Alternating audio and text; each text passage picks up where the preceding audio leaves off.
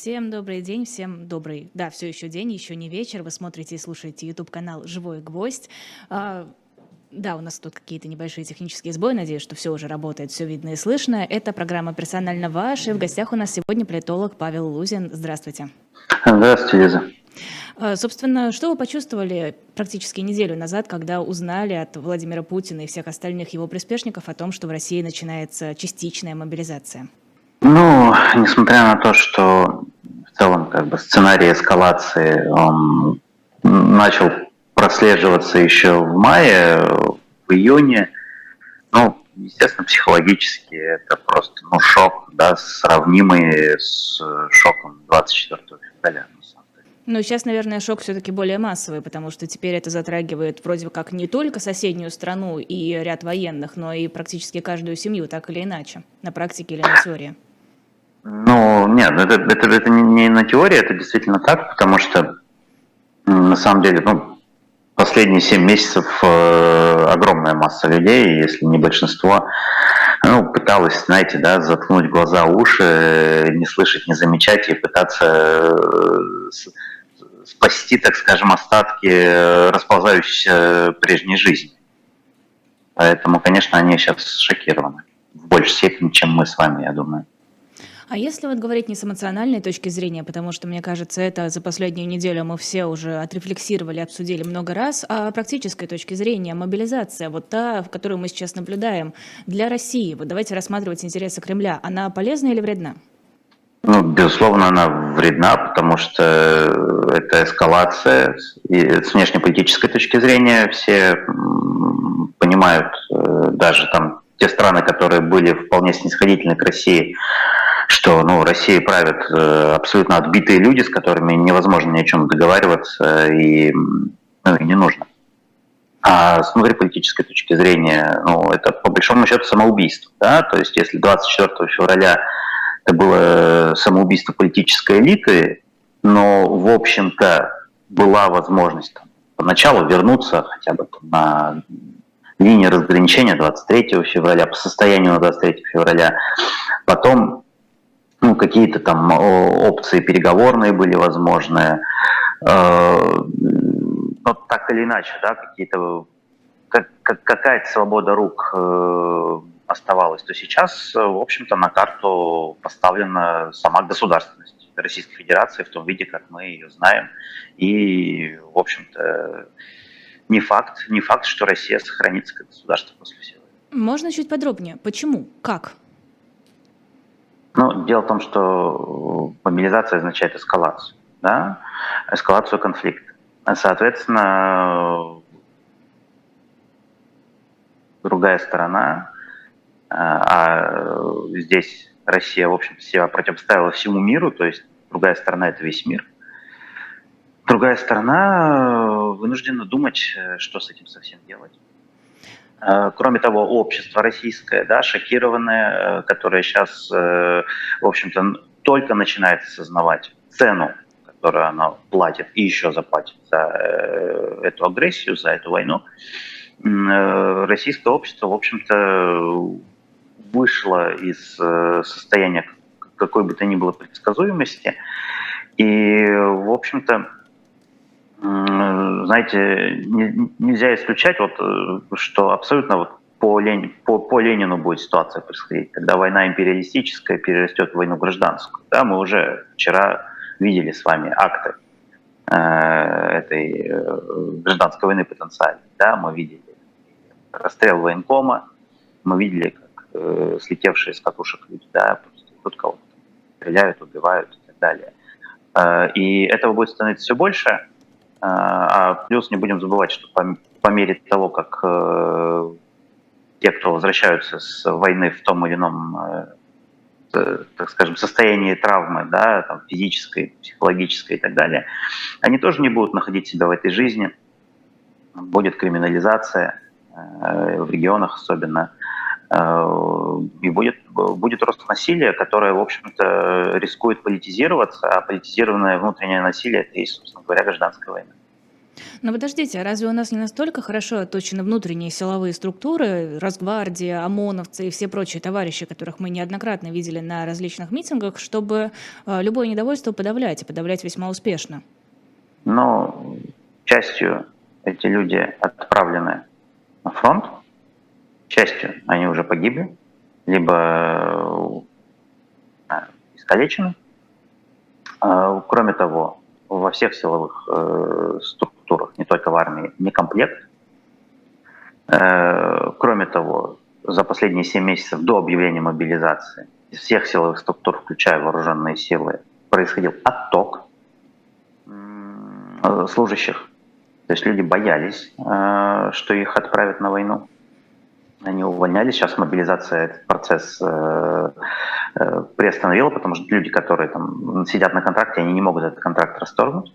Ну, это мы имеем в виду военнослужащие, да, это военнослужащие вооруженных сил, военнослужащие Росгвардии, я так понимаю, что военнослужащие ФСБ и, и, и прочее, прочее. Но э, так или иначе, да, отток уже произошел за 7 месяцев. И кроме того, все эти люди, они сами боятся в массе своей, за исключением ну, небольшого числа тоже отбитых э, идиотов, э, эти люди естественным образом боятся, что их отправят на эту войну. И полицейские, и росгвардейцы, и ФСБшники, э, ну, военные, это понятно. Ну, подождите, мне кажется, что ваши доводы разбиваются о том, что мы наблюдали сейчас в прошедшие выходные, когда люди выходили на акции протеста, но, во-первых, не слишком многочисленные, потому что, надо понимать, люди боятся, а во-вторых, их вполне успешно задерживали эти самые силовики, которые вроде как должны сейчас быть в ужасе от того, что их также могут отправить на фронт. Задерживали, избивали, и мы видим э, кучу сообщений о совершенно ужасных вещах, которые происходили с задержанными активистами и просто протестующими. Ну, вы правильно сказали, что акции пока не многочисленные. Немногочисленные акции еще есть силы разгонять.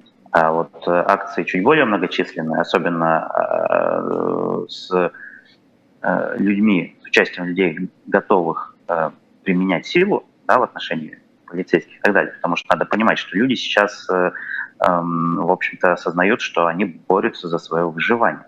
Правил на войну, отправлен на войну, не выжил сопротивляешься, ты борешься за свое выживание, да, там, не знаю, поджог, э, поджог военкомат – это акт самообороны, да, э, это, э, это раз, то есть, если акции будут становиться многочисленнее, то и разгонять их будет гораздо сложнее. А два, процесс не быстрый, и, кстати, не факт, что он приведет к многочисленным акциям, потому что российская политическая культура – она все-таки предполагает не открытый протест, а саботаж, э, попытку избежать, откосить. Э, уехать из страны. Под, уехать из страны, пока это можно, где-то что-то поджечь и так далее. Но надо понимать, опять, что основная масса уехать не может, потому что отъезд из страны – это очень дорогостоящее мероприятие. Э, кроме того, у людей ну, просто нет сбережений. В-третьих, отъезд из страны с чем? С рублями. Но если карты мир, допустим, там, в соседних странах заблокируют окончательно, то и спрос э, на рубли, соответственно, там упадет, и даже в обменниках э, ну, с рублями будет делать в значительной степени нечего. А наличную, там, дол, наличные доллары и евро приобрести э, в России это а, дороже, чем курс ЦБ значительно дороже, Б не всем по карману, и В э, далеко не каждый банк сегодня работает с наличной валютой. Поэтому отъезд – это опция все-таки, да, мы видим эти цифры, там больше 260 тысяч мужчин выехало, да, это все верно, но это все-таки капля в море, основная масса останется здесь и будет как-то решать э, свои проблемы, ну, вначале попыткой избежать я говорю, какими-то такими мерами саботажа. Э, но как только государство начнет эм, повышать градус насилия в рамках мобилизации, а оно это неизбежно начнет делать, потому что э, они не наберут 300 тысяч, не 300 тысяч, не миллион они не наберут, им придется э, хватать силой, а на каждое действие есть противодействие, да, и Э, люди начнут э, силой же сопротивляться, которые пытаются их мобилизовать.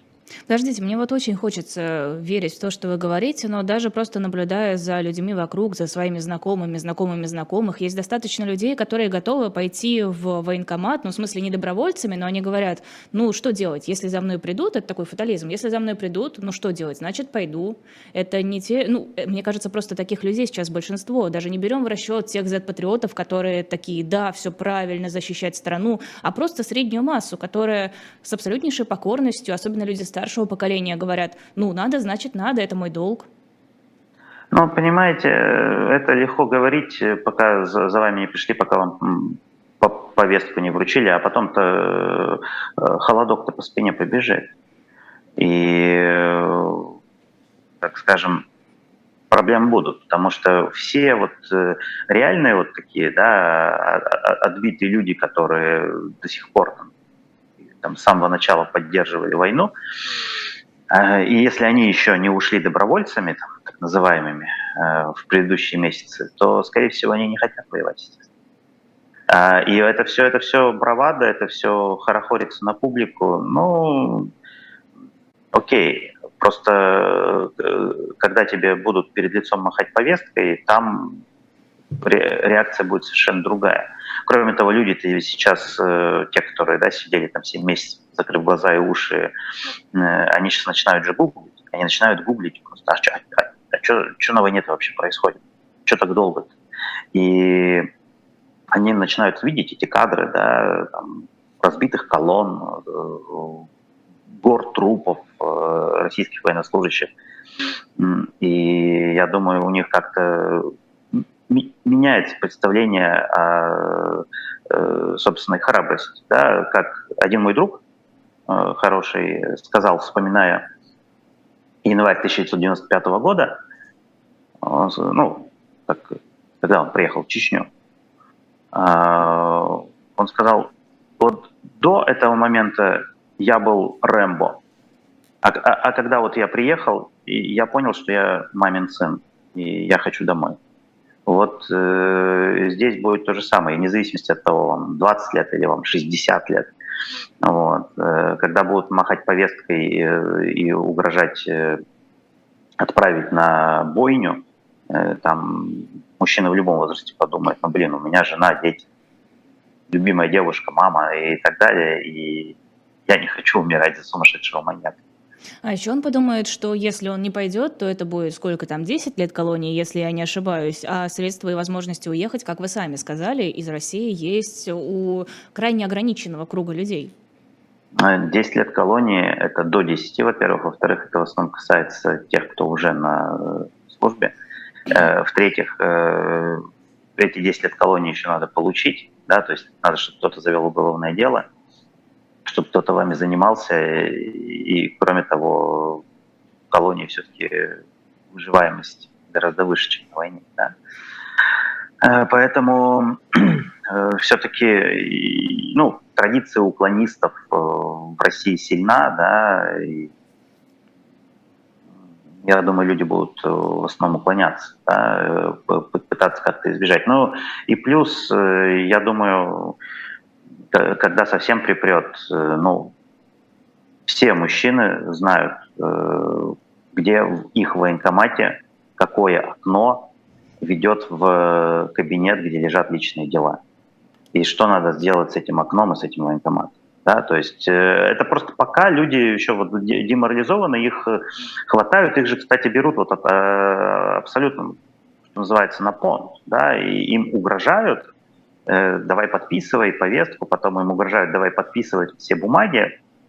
Потом он, э, когда приходит в себя, да, он уже едет куда-нибудь на фронт, а сейчас, э, естественно, подготовка не занимает никаких там месяцев, да, и там восстановление навыков. Он едет на фронт, и он, и он едет контрактником. И, в общем-то, это, это, это, это все, знаете, вот как э, мошенники действуют, как, как бандиты действуют. Да, они берут на понт, они э, пользуются растерянностью людей. Э, сейчас государство пользуется растерянностью людей. Ну, еще какое-то количество дней, может быть, люди посидят в растерянности, а потом уже начнет нарастать что элементарное э, сопротивление. Принимаемым мерам. Тем более уже мы видим, да, что если человек в военкомате отказывается подписывать бумаги, то с ним сделать ничего нельзя, его отправляют э, домой. Вот, кстати, да, Павел, а можете объяснить, пожалуйста, что нужно делать человеку, которого пытаются забрать в армию? Первое – это не подписывать повестку. То есть ни при каких обстоятельствах. Потому что все эти угрозы, э, что мы вас там где-то будем подвергать преследованию, это все, это все глупости. На, на это не надо вестись. Государство сейчас действует э, хитрее, оно действует через работодателей да, оно приносит повестки на завод. И там вот приходит эта тетка какая-нибудь, там Мария Петровна, кадровичка, э, которая говорит, ну, Вась, ну давай, ну, ну что ты меня подставляешь? Ну вот мы, там, давай, я, я, я тебя столько раз поила чаем и печеньем, ну не подставляй, это же 3000 рублей, это же, э, ну, если отдел кадров не вручает повестку, да, то там штраф э, там, до, до, до, до 3000 рублей. Ну, 3000 рублей у меня из зарплаты вычтут. Ну, Васенька, ну ты же мужик, ну давай, ну что, сходи, не, не страшно. Вот, и, вот, и вот эти вот э, Марии Петровны, они начинают играть вот на, э, на стороне этого Молоха, Молоха войны, и, в общем-то, этих теток надо посылать. Надо посылать, потому что, понимаете, Э, если вас пытаются взять на понт, вы должны пытаться брать на понт в ответ, да, то есть э, тоже повышать э, ставки. Хорошо, ребят, мне ваша повестка не нужна, хотите увольняйте. То есть в основном, конечно, если начальство завода там какого-нибудь предприятия пойдет на такое, то предприятие встанет, да, потому что, ну, нельзя всех уволить.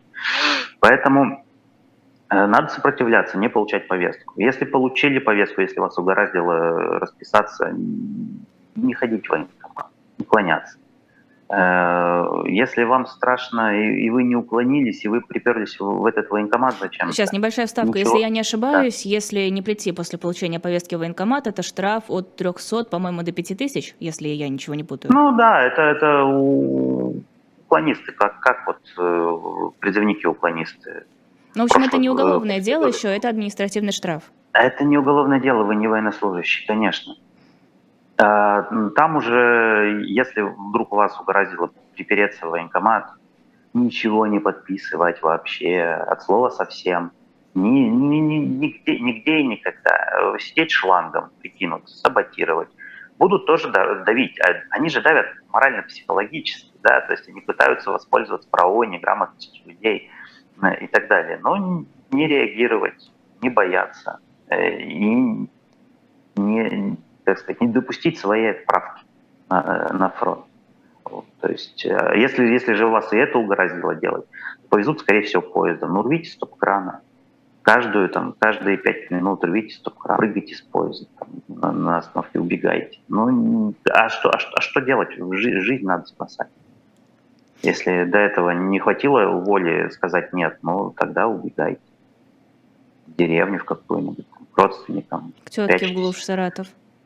Ну, тут самое, чтобы еще не получить повестку, да, ну, если там работаете не, не в крупном государственном предприятии, э, а где-нибудь в частной фирме, то, чтобы не получить повестку, надо жить еще не по месту регистрации. Ну, перейти к друзьям, там, к родителям, ну, что-то сделайте. Главное, Или чтобы за вашу повестку... Двери. Да, главное, чтобы за вашу повестку они не расписались.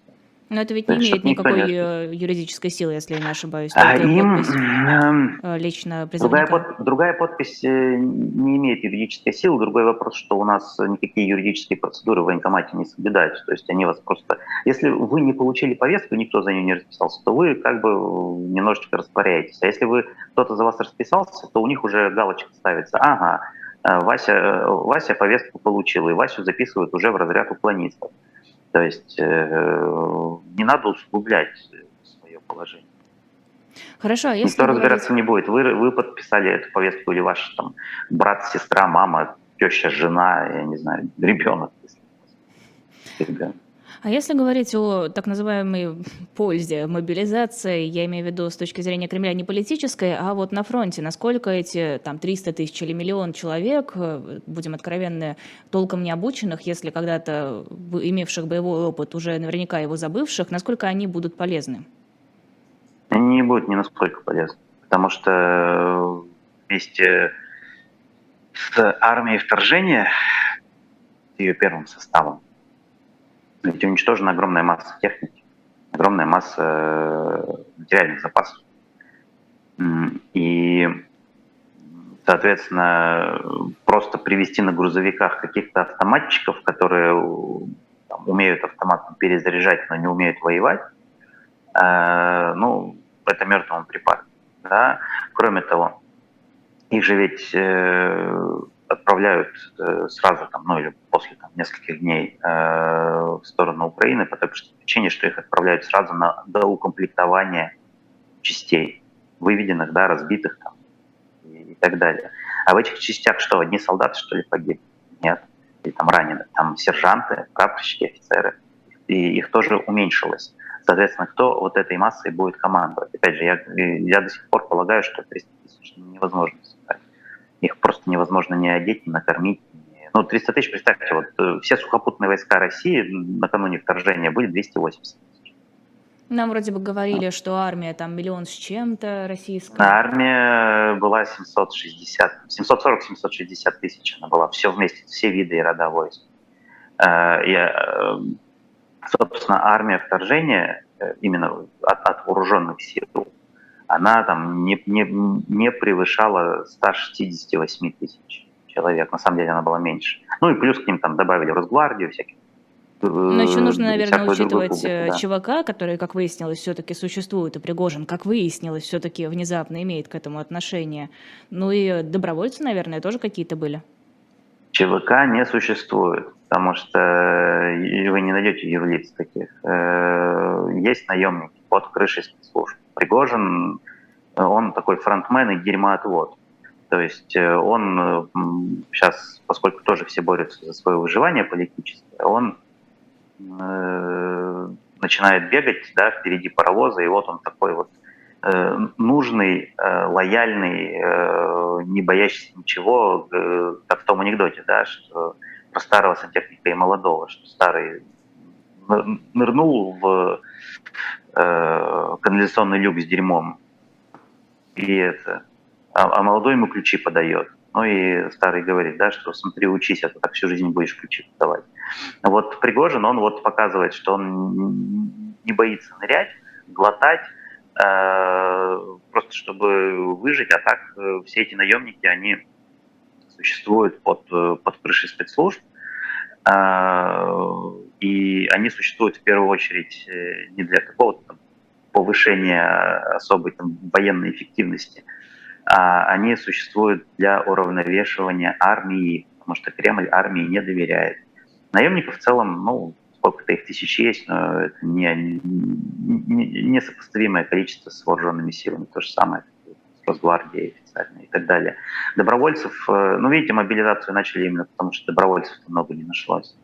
Ну, они вот там в мае, там, в июне, в июле кого-то там искали, вот эти региональные батальоны формировали.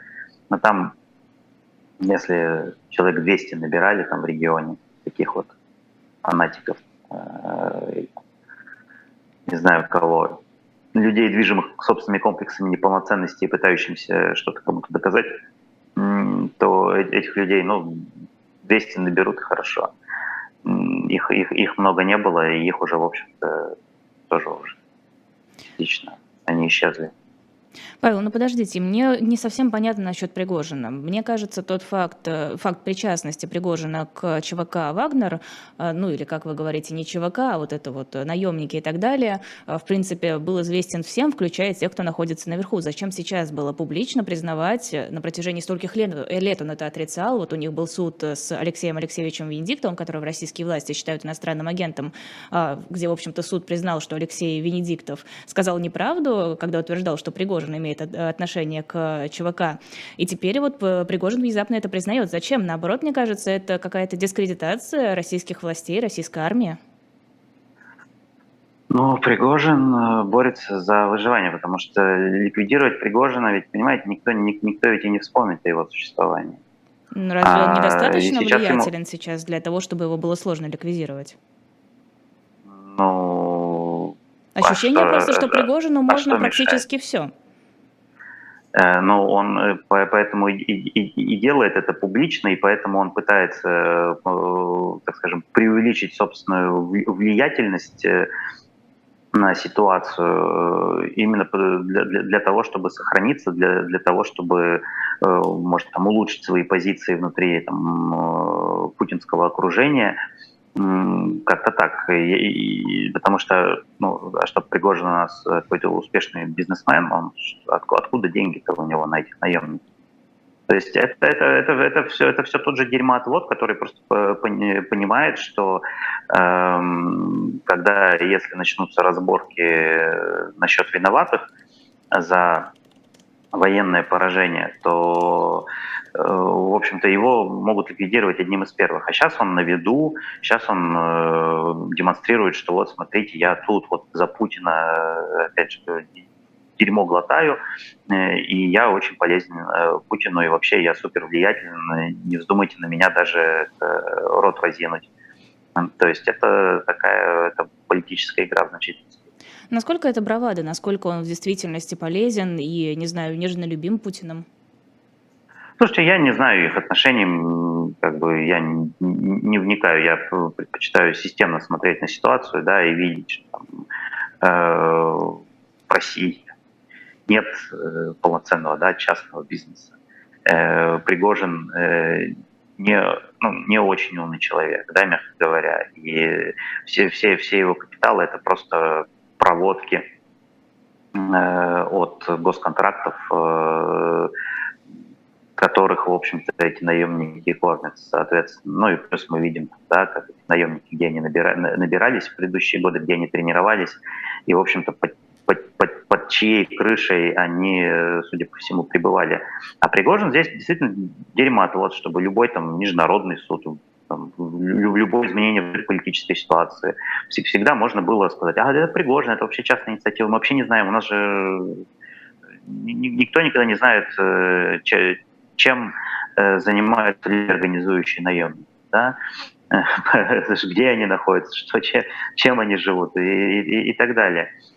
Вот. А сейчас э, Пригожин, видимо, осознал, что роль дерьмоотвода может закончиться тем, что дерьмоотвод спишут в утиль э, и тоже борется за свое выживание, так же, как и все, все остальные борются за свое выживание. Путин борется за свое выживание, Медведев борется за свое выживание. Ну, как-то странно, да, Медведев борется за свое выживание какими-то экзотическими методами.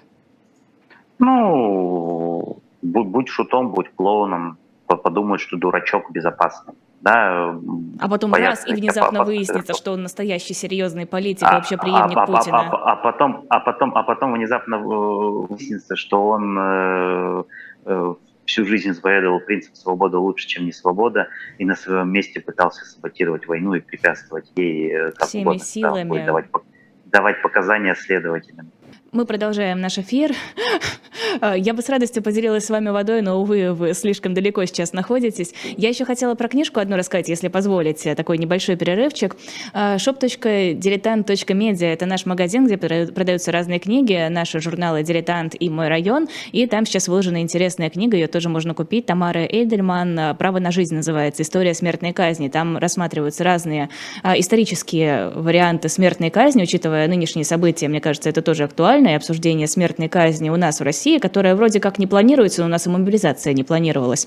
А, так вот, э, в книге э, Тамара Эйдельман рассказывает, как относились, как относятся простые граждане к смертной казни, какие, в общем-то, были практики. Заходите на shop.diletant.media и, конечно, подписывайтесь на наш YouTube-канал «Живой гвоздь», на наш телеграм-канал, который называется точно так же «Живой гвоздь». А там можно увидеть анонсы наших эфиров, сами эфиры, выложенные на подкаст-платформах и разные цитаты из этих эфиров. Мы продолжаем. Персонально ваш политолог Павел Лузин и я, Лиза Аникина. Мы продолжаем эфир. Мне кажется, я повторила эту фразу уже несколько раз. Ну да ладно. А, так вот, мы говорили с вами про мобилизацию. Это, в принципе, тема, которую на протяжении последней недели обсуждают везде и всюду, что неудивительно. А мне бы хотелось поговорить, в принципе, про дальнейшее развитие событий. Я видела у вас в телеграм-канале пост про разные сценарии войны. Хотелось бы понять, как, на ваш взгляд, все-таки может развиваться сейчас так называемая спецоперация. Не, ну мы сценарий эти войны на самом деле писали еще в августе. Э, потом что-то это немножко э, в редакции забросили это дело. и опубликовали вот буквально за несколько дней до мобилизации. И, ну, мобилизация означает, что выбран конкретный сценарий, сценарий эскалации. Э, другой вопрос, что насколько у Кремля получится его реализовать. Ведь Кремль эскалирует для того, чтобы договориться. И ну, попытаться выбить себе там передышку в войне, э, попытаться э, как-то, ну, какое-то там прекращение огня, какие, какие-то договоренности э, заполучить, причем не только с Киевом, да, но и с э, Западом в целом. Э, и, и, и поэтому, да, вместе с мобилизацией идет э, шантаж ядерным оружием и, и, прочее, прочее, прочее. Но э, в целом мы видим, что э, когда а, ну, мобилизуются не готовые люди, э, не мотивированные, да, когда армия, в общем-то, тоже утратила мотивацию к, к войне, э, когда армия терпит, э, ну, по сути, поражение, то здесь, несмотря на то, что Кремль пытается сделать, ну, реализовать сценарий эскалации и сохранить организационную целостность и вооруженных сил, и, ну, в общем, собственно, власти в России, мы можем увидеть э, напротив, что это просто будет продление агонии, что организационную целостность э, мобилизации э, восстановить не получится, что хаос и в органах власти, и в, собственно, вооруженных силах, он будет нарастать, и хаос не разберих, ну, бардак, грубо говоря. И что, в общем-то, российская армия, а, она может, ну, прекратить свое существование как, э, именно как армия, как регулярная сила, и, в общем-то, останется какой-то э, набор нерегулярных э, фрагментов, и произойдет, в общем-то, сваливание в асимметричный конфликт. Да, только не в том варианте, когда российская армия регулярная воюет против комбатантов там, нерегулярных, а когда украинская регулярная армия э, воюет против э, комбатантов, э, бандитов и так далее, разных представителей разных группировок, наемников, ведомств и так далее, называющих себя, ну, собственно, российской армией. То есть и пытающихся там действовать на какой-то да, довольно крупной территории, в основном методами террора против гражданского населения. Да, то есть мы уже видим, как российское государство, да, оно сейчас э, тоже переходит к тактике террора против, там, э, ну, оно давно перешло, просто уже, собственно, какие-то крупные военные операции толком не проводятся, а города украинские бомбятся, да, там электростанции и прочее, прочее, прочее. То есть, э, ну, Хамас, да, хамасизация России происходит. Э, или там, не знаю, ИГИЛ так действовал, да, Хизбалла так действовал. Э, Поэтому... Террористические организации, запрещенные в Российской Федерации. Э, Хизбалла не, не запрещена, Хизбалла ИГИЛ. официально российский союзник. ИГИЛ, да, да, запрещенное, да, да, террористическое, да. что там еще положено сказать по российскому законодательству? Да, да, да, да. Вот, поэтому вот это сваливание в асимметричный конфликт, оно тоже все, все еще возможно. А, там были еще сценарии, что ну, Россия попытается зафиксировать там, у, у, убытки, признать поражение и реализовать э, сценарий там, Каддафи после Чада э, или Хусейна после войны в заливе первой и продлить, так скажем, э, правление внутри страны. Но я так понимаю, что они пока этот сценарий не рассматривают, и вообще сейчас уже не очень понятно, возможен ли этот. Потому что все-таки ну, российское общество э, и экономика они сложнее, чем Ирак там, 91 -го года и Ливия 88 -го года. Поэтому, наверное, этот сценарий сейчас можно не рассматривать. Эта фиксация убытков такая более-менее рациональная какая-то деятельность. Ну и есть э, сценарии э, такого, знаете, землетрясения, которые невозможно предсказать, на которые иногда происходит, да, переворот внутри Кремля. Дворцовый? Э, ну или там, не знаю, не может... Ну, дворцовый, конечно, претарианский, я бы даже сказал, да, когда охранка собственная решает вопрос. Но не идущий снизу, я имею в виду не народный протест. Э, слушайте, народный протест, э, революцию прогнозировать еще сложнее, чем переворот. Ну, в принципе, невозможно прогнозировать ни другое. Но, понимаете, успешная революция, она возможно успешна только имеет место быть раскол элит. А если есть э, раскол элиты, то, может быть, э, будет раскол элиты, если он появится. Может быть, они стараются до революции не, не, не доводить, а все попробуют решить кулуар. Да? Но просто мне кажется, для раскола элиты сейчас предпосылок уже на протяжении последних семи месяцев более чем достаточно, но как-то не похоже, что там что-то раскалывается. Э, ну, пока не похоже, безусловно. Другое дело, что раскол элиты происходит, когда э, риски от сохранения статус-кво да, для какой-то для каких-то персонажей, для каких-то групп людей внутри элиты, риски от сохранения статус-кво э, превышают риски э, от, от, от попытки его сломать, да, э, э, риски быть убитым от э, переворота, да, то есть, грубо говоря, если ты внутри элиты останешься, то ты умрешь точно, а если ты попробуешь рыпнуться, то, может быть, что-то получится. Вот. Но пока они пытаются держаться за статус-кво, пока они жутко все тоже перепуганы, они боятся быть отравленными, боятся быть э, застреленными, я не знаю, там, э, боятся, что произойдет ситуация, как с некоторыми топ-менеджерами, да, по весне произошла. Да не только по весне, когда, летом эти случаи были, ну, когда да, да, вышел да. покурить к окну и внезапно из него выпал.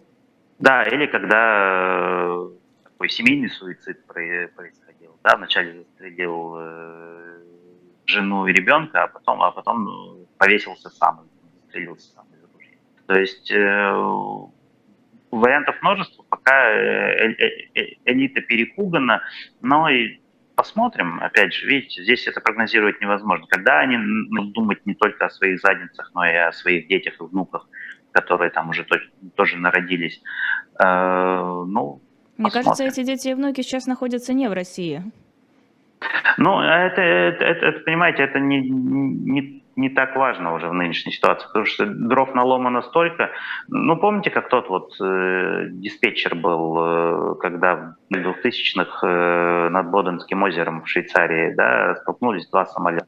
И один из них э, вез детей из России там куда-то на отдых. А потом безутешный отец э, нашел этого диспетчера спустя да, какое-то количество лет и совершил самосуд. Вот. Э, а сейчас э, Россия натворила столько дел, что, в общем-то, отыграться на чем-нибудь ребенке или на чем-нибудь внуке, ну, я думаю, там, рука у многих уже не дрогнет, потому что настолько уже переданы все морально-этические границы, что тут уже зуб за зуб, око за око, ребенок за ребенком. А вот, кстати, занятную вещь мы сейчас наблюдаем. Госпропагандисты внезапно начали говорить о проблемах, которые есть с частичной мобилизацией. Потрясающее, конечно, выражение. А Соловьев так вообще предложил расстреливать военкомов, которые мобилизуют не согласно указу президента, не согласно тому, что озвучил президент, а вот это вот людей там старше положенного возраста, людей не тех категорий. Ну, то есть мы видим праведный пропагандистский гнев. Это что за театр? Ну, это именно что театр, да, это попытка снять э, напряжение, знаете, это вот сталинская статья, да, перегибы на местах. А, вот, э, вот тут то же самое, да, вот у нас перегибы на местах, а вот Путин-то вот этого не имел в виду. Ну, конечно, да, при том, что в указе у нас э, засекречены данные и о количестве мобилизуемых, и о сроках, что означает, что мобилизация, в общем-то, резиновая. И по большому счету грести будут пытаться всех, до кого дотянутся. Поэтому, естественно, они пытаются сейчас купировать. Э, другое дело, что, насколько я понимаю, те люди, которые ну, в основной группе риска находятся, да, это все от 18 до 45 лет. Ну, а, это основная группа... не, не, не аудитория. Основная группа это, по-моему, уже те, кто имеет военный билет, ну то есть после 27 лет. По-моему, случаев, когда Но... до 27 лет еще не фиксировалось. Там были те, кто не тех категорий, старше, а вот младше, по-моему, не было. Но он, вы не ну, забывайте, у нас, у нас 1 октября призыв начинается, еще ко всему прочему. А по э, закону, не потому что Путин говорит там где-то на, на телевидении, а по закону, срочник может быть отправлен в зону боевых действий после четырех месяцев подготовки.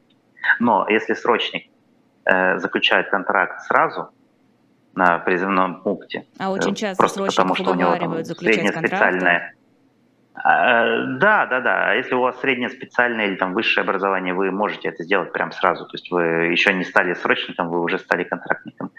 А, и кроме того, там, если даже нет образования, там, школа только за плечами, то три месяца достаточно службы, и можно заключить контракт, то, в общем-то, в, в группе риска оказываются все от 18 и э, до там, 45. Не зря же вот этот вот весь э, э, разговор сразу пошел о том, что а нет, нет, студенты, студенты у нас по отсрочкам, мы их трогать не будем, не волнуйтесь, студентов не тронем. Э, студенты же младше 27 в основной своей массе. Э, но так вот, те люди, которые в группе, своей, в группе риска, они ведь не аудитория Соловьева. Поэтому они аудитория Ютуба, ТикТока, Телеграма, и они сейчас, э, я говорю, а, активно гуглят, ищут э, информацию о том, что происходит на войне. Там, конечно, начинается, как снежный ком, всякие слухи, легенды, мифы и так далее плодиться. Но так или иначе, люди, люди напуганы, да, и те люди, которые там за несколько дней до мобилизации тоже там храбрились и говорили, ну, там цитировали этого какого-то киногероя, который там говорил, что ну, если страна воюет, то это твоя страна, надо быть на ее стороне, не знаю.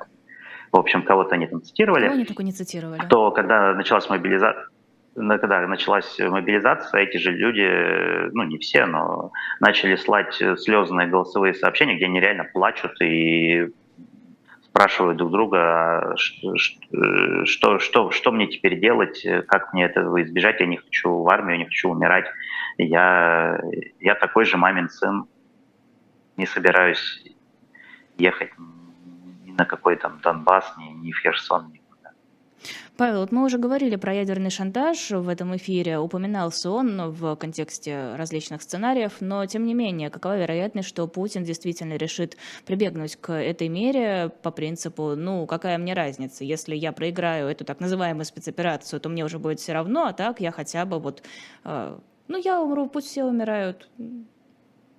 Ну, я бы сказал, что вероятность этого выше, чем она была весной, э, и чем она была летом. То есть это возможно. Э, и на это надо смотреть открытыми глазами. То есть понимать, что да, это возможно. То есть попытка, э, она возможна. Реализация попытки на практике чуть менее возможна, потому что есть командная структура, она довольно длинная, логистика довольно сложная. Это может э, быть не реализовано или там, саботировано на разных этапах. Но попытка возможна, и не надо этого бояться. Да, то есть э, Кремль на это и рассчитывает, что все испугаются, что все помнят там, кинохронику там, Хиросимы и Нагасаки. Хиросима и Нагасаки, кинохроника, э, не показывает одного э, факта, что Хиросима и Нагасаки были в основном деревянными городами, а сейчас города в основном бетон. То есть э, Мариуполь да, уничтожен обычным вооружением, но эквивалент там это боеголовок ядер. Причем таких э, солидной мощности. Э, поэтому надо понимать, что это война, да, и эта война может быть сейчас уже, она может быть остановлена только одним способом, да, это поражением России, военным поражением России. И в противном случае эта война будет продолжаться ну, до полного истощения там, страны, и она там, нашей, Украины и всех-всех-всех. То есть она может растянуться на годы и на еще там сотни тысяч э, убитых, погибших. И э, поэтому надо, надо понимать, да, возможность такая есть, да, мы имеем дело с, с отбитыми персонажами, да, они могут э, попытаться отдать такой приказ, но, ну да, ну вот мы мы, мы вот дошли до жизни такой, что у нас во главе страны оказались маньяки. Да, это в том числе там, я, и, я и себя виноватым считаю за, за, за такое положение дела, да, потому что я гражданин России, да, я, при, при мне к власти пришли маньяки. Э, наверное, я где-то тоже что-то не доработал. Но бояться не надо, и миру бояться не надо, потому что мир, даже если ядерный удар какой-то там произойдет где-то, мир выживет, и Украина выживет. Вот. А бояться надо Кремлю, потому что тогда будет странный альянс США, Китая, там, Северной Кореи, Пакистана и вообще всех ядерных держав, э, потому что, ну, маньяк, э, который машет ядерной дубиной, да, он должен быть, в общем-то, ликвидирован. Э, и ядерная дубина его тоже должна быть ликвидирована. Поэтому и, и я исхожу из этого, да, что применение ядерного оружия хуже будет для Кремля и для России, нежели для кого бы то ни было. А вот Дмитрий Медведев утверждает, что НАТО в случае вот этого ядерного удара не станет вмешиваться в конфликт. Получается, что это будет односторонний такой удар. Насколько прав, на ваш взгляд, Дмитрий Анатольевич? Я думаю, он категорически не прав, потому что применение ядерного оружия – это есть же обязательства международные. Есть договор о нераспространении ядерного оружия, э, который подписали да, многие страны, включая Россию. Э, и есть, в общем да, страны Запада, которые чувствуют свою ответственность за то, чтобы порядок сохранялся. Э, есть другие ядерные державы, которые очень рады, что их боеголовок боятся, помня 40, 1945 год. Но если применить ядерное оружие, то его политическое значение будет очень сильно девальвировано. И ну, ну то есть оно гораздо выгоднее, ядерное... когда это такой козырь в рукаве, чем когда конечно, это уже применено на практике. Конечно, конечно. Потому что когда оно будет применено на практике, выяснится, что толку от него э, особо нет. И что, в общем-то, ядерное разоружение э, этому миру необходимо. Еще одна тема, которую хотелось бы затронуть, э, тем более, что про книжку Тамары Эйдельман я уже упомянула. Э, депутат Затулин намерен инициировать э, консультации Госдумы с президентом по вопросу восстановления смертной казни в России. И мы знаем, что в ДНР и ЛНР смертная казнь, в принципе, есть. А они сейчас вроде как собираются входить в состав России. Сегодня, кажется, последний день референдума, за которым и следить-то, в общем-то, особого смысла нет. И так мы знаем результаты. Захочет ли Россия действительно вернуть смертную казнь как эффективный эффективный метод э, противодействия с теми, кто еще вдруг не согласен здесь с действием Кремля? Ну, понимаете, она может захотеть, да, но ну, ну, мы, в общем-то, все, тормозов-то никаких нет. Можно, можно делать все, что угодно. Но другой вопрос, что, естественно, там, смертную казнь, э, если ее будут устанавливать, ее будут устанавливать там, не за одно какое-то супер страшное преступление, а за какой-то спектр преступлений. И в какой-то момент может выясниться, что людей, подпадающих под смертную казнь, оказывается очень немало. Как госизмена у нас, например. Нечего. Да, а таким людям терять нечего. Ну, грубо говоря, э, там за госизмену, да, 20 лет, а за убийство 5-7 лет можно, можно сидеть, особенно если ты первый раз это сделал. Поэтому, ну и, и вот э, то же самое, там, за, за, за оскорбление величества смертную казнь э, вводить, ну, значит, можно по, пойти и э, сжечь краевую администрацию, например, там, и, и так далее, потому что тебе терять уже нечего будет. То есть на самом деле смертная казнь в нынешних условиях, она только радикализует еще больше социум. И для власти она приведет к катастрофическим последствиям. Ну, уже, в общем-то, власти уже э, катастрофу эту учинили, да, вот этот суицид. Но там уже по, по, по персонале, да, то есть там не только уже там какие-то Путин и Медведевы, но и тот же самый Затулин уже будет в, в списке, всякие губернаторы и так далее. Э, потому что, ну, люди просто припертые к стенке, да, которым не оставят никакого выбора, они, а, а что им будет терять? Если и так уже под смертную казнь они будут там в каких-то случаях подпадать. Ну вот как-то постоянно бывают э, ощущения, что все, вот дальше уже терять будет нечего, люди это осознают, а люди не осознают, сколько людей после начала так называемой спецоперации 24 февраля говорили, ну нас это не касается, оно где-то там, по телевизору сказали, сколько людей сейчас, все еще, вот я здесь в Москве это постоянно вижу, наблюдаю, а, говорят, ну надо, значит надо, как бы, ну хорошо, ну как бы, наверное, правильно, ну то есть люди не воспринимают это как угрозу для себя, для своих близких, они думают, ну конечно плохо, но, но вот так, вот такая наша жизнь, вот такое вот смирение, мне кажется, оно повсеместное. Да, мы видели протесты в Дагестане, да, мы видели определенные протесты в крупных городах, но, опять же, не сильно массовые. Ощущение, что люди настолько запуганы или настолько безразличны, что не будет никакой красной линии, за которой они вдруг скажут, у нас вообще-то есть гражданские права, у нас вообще-то есть, э, не знаю, э, желание жить, мы не хотим это дальше терпеть. Ну да, э, наследие 20 века – это выученная беспомощность, э, это деградация системы образования последние там, 20 лет, политически мотивированная деградация системы образования. То есть я не про ЕГЭ сейчас говорю, у меня к ЕГЭ претензий нет, как к механизму, к инструменту, а именно к тому, что делается ставка не на подготовку интеллекта, а на подготовку покорных людей, которые там бегают там, Э, вот, в рамках пластикового победобесия, там, православия, самодержавия, народности. Ну, там, здесь, видите, тоже прогнозировать очень сложно. То есть, по идее, люди должны э, одуматься. С другой стороны, они вовсе не факт, что они это сделают. И, ну, тогда нас будет ждать просто дальнейшая варваризация общества. Ну да, ну а чего? В конце концов, э, Россия тогда уйдет с исторической арены, э, русский язык будет забыт, э, а, в общем-то, потомки этих людей, которые сейчас сидят покорно и, и не сопротивляются, они ну, просто проклянут этих людей и постараются забыть, э, от, от, от кого они произошли. Ну, то есть здесь, а, здесь мы, мы говорим а, сейчас уже не о каких-то объективных да, категориях, мы говорим просто вот о мировосприятии э, нашего с вами общества э, и разных его групп. И это мировосприятие там субъективно базируется там, на многих психологических предпосылках, в которых там я ну, некомпетентен разбираться. Да? Ну, история учит тому, что бывает, что люди одумываются, а бывает, что люди не одумываются. Но в наших интересах, конечно, все-таки э, ну, россияне в матче своей одумались. Ну, нет, так нет. Ну, ну тогда что? Что, что здесь? Умерла, так умерла, да?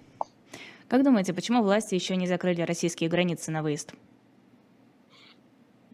Ну, закрыть российские границы на выезд – это довольно ну, сильный шаг, потому что... Ну, люди смотрите, сколько будут... Э, людей сейчас покидает страну и просто бежит, и сколько среди них э, мужчин, которые вполне могут быть призывниками. Вот а, по данным Казахстана, с 21 сентября 98 тысяч россиян въехало в страну. Да, но, во-первых, это стравливание, давление. Да? Если люди готовы там, заплатить за выезд, а иммиграция, повторю, это довольно дорогое удовольствие, а, особенно если у вас нет рабочего места готового. Э, ну, если этих, этим людям не дать выехать, то они здесь, ну, не знаю, больше количество военкоматов сожгут. Вот. Кроме того, закрыть границу – это ведь организационно тоже сложная вещь, потому что надо, вам надо усилить посты, вам надо усилить патрулирование, где-то людей этих взять, да, потому что так люди ну, побегут э, просто по степи там, в Казахстан. Такое тоже может быть, да. Или там на конях выйдут как-нибудь да, или в Монголию, или там выйдут как-нибудь в Абхазию, потом побегут сдаваться грузинам с другой стороны. То есть э, разные варианты здесь возможно, но в принципе, в принципе, я не исключаю, что они, наши власти в обозримой перспективе могут границу закрыть. То есть, я говорю, у них уже тормозов-то не осталось. По идее, это если рационально мыслить, то и мобилизацию не надо было э, объявлять. Если мыслить еще чуть более рационально, то и войну не надо было начинать. И так далее, и так далее, и так далее. Но раз вот эти все предохранители сорваны, сгорели, там, нейронные связи в мозгах порушены, но они могут и провозгласить закрытие границы, и там все уехавшие будут предатели, приравненные там, к госизменникам. Ну, фантазировать-то можно много, но пока не закрыли, пока пар стравливают, ждут, видимо, пока самые буйные выедут, потом закроют. Или, или, или не будут закрывать, или не хватит у них сил закрыть. То есть это, опять же, гадание на кофейной гуще. То есть э, я, видите, когда занимаюсь своими исследованиями, я смотрю там, на данные, на факты и, и, и так далее. Но, на мой взгляд, закрыть границу это будет дорого и неэффективно. Но попытаться закрыть границу, ну, они могут. Почему нет? А, Три минуты у нас еще остается. Как думаете, что произошло с Северным потоком? Я не знаю. Ну, слушайте, ну что-то с ним произошло. Вы Крутихина лучше спросите Михаила. Э, Он в этом специалист. Э, Я вообще не, не, не, не по этой части. Но э, если смотреть на шантаж последних вот этих месяцев, Кремль, да, шантажирует там, Запад, то, ну, возможно, это та же самая часть, часть шантажа, что последние, так скажем, аргументы вываливают на стол, там, э, по- потом, наверное, самым последним будет, это когда какой-нибудь э, Вася с болгаркой пойдет э, пилить Северный Северный поток, поток? вот на российской, на, на российской территории, да, ну как бы, я, я, я, я, я не знаю, то есть здесь уже рацию, рацию заснул, а, а я все-таки как-то в рациональном поле Хорошо, тогда еще совсем коротко рациональный вопрос. Почему страны, которые безвизово пускают россиян, в том числе даже без загранпаспортов, все еще пускают россиян? Там же сейчас такой огромный поток людей, а вот как рассказывают те из моих знакомых, кто уехал в Казахстан, там встречают довольно радушно, помогают, оказывают поддержку. Ну, эмпатия, э, то есть э, плюс э, лю- люди-то все равно едут ну, с какими-то деньгами, да, это все равно возможность экономики, так скажем, бустер такой получить и казахской, э, грузинской и армянской. Э, Ну и кроме того, всякое может, знаете, да, там, произойти, если не пускать людей, они будут штурмом брать, так может лучше пускать, и пусть они радуются э, тому, что они уехали. И будут гостями, а не, прости господи, захватчиками. Да, пожалуй, это наиболее Конечно, вероятный исход. Конечно. Спасибо огромное. Это был персонально ваш поли- политолог Павел Лузин. Эфир провела я, Лиза Никина. Сразу расскажу, что будет дальше у нас на канале и на канале «Дилетант». В 16 часов программа «Курс Потапенко». Ведущий, собственно, Дмитрий Потапенко, предприниматель. Затем будет в 17 часов программа «Слух и эхо» с Алексеем Кузнецовым. Можете задать ему вопросы в чате Ютуба. Он все прочитает, надеюсь, и постарается ответить тоже на все. Он всегда очень внимателен к вам, дорогие наши слушатели. Затем нужно перейти на канал «Дилетант» в 18 часов и 5 минут э, программа «Параграф 43», тема «Средневековая симфония». Историки Алексей Кузнецов и Леонид Кацева проведут для вас этот эфир. Затем в 19 часов программа «Особое мнение» с Артемием Троицким, журналистом, ведущий Айдар Ахмадиев. И в 21 час программа «Статус». Вы наверняка ее все очень ждете с нетерпением. Политолог Екатерина Шульман и Максим Курников обсудят самые важные темы. Екатерину Шульман российские власти считают иностранным агентом. Подписывайтесь на наш YouTube-канал, на наш Telegram-канал. И, конечно, ставьте лайки. Павел, спасибо огромное вам за эфир. Всего доброго. Вам спасибо за приглашение, всего доброго, до свидания.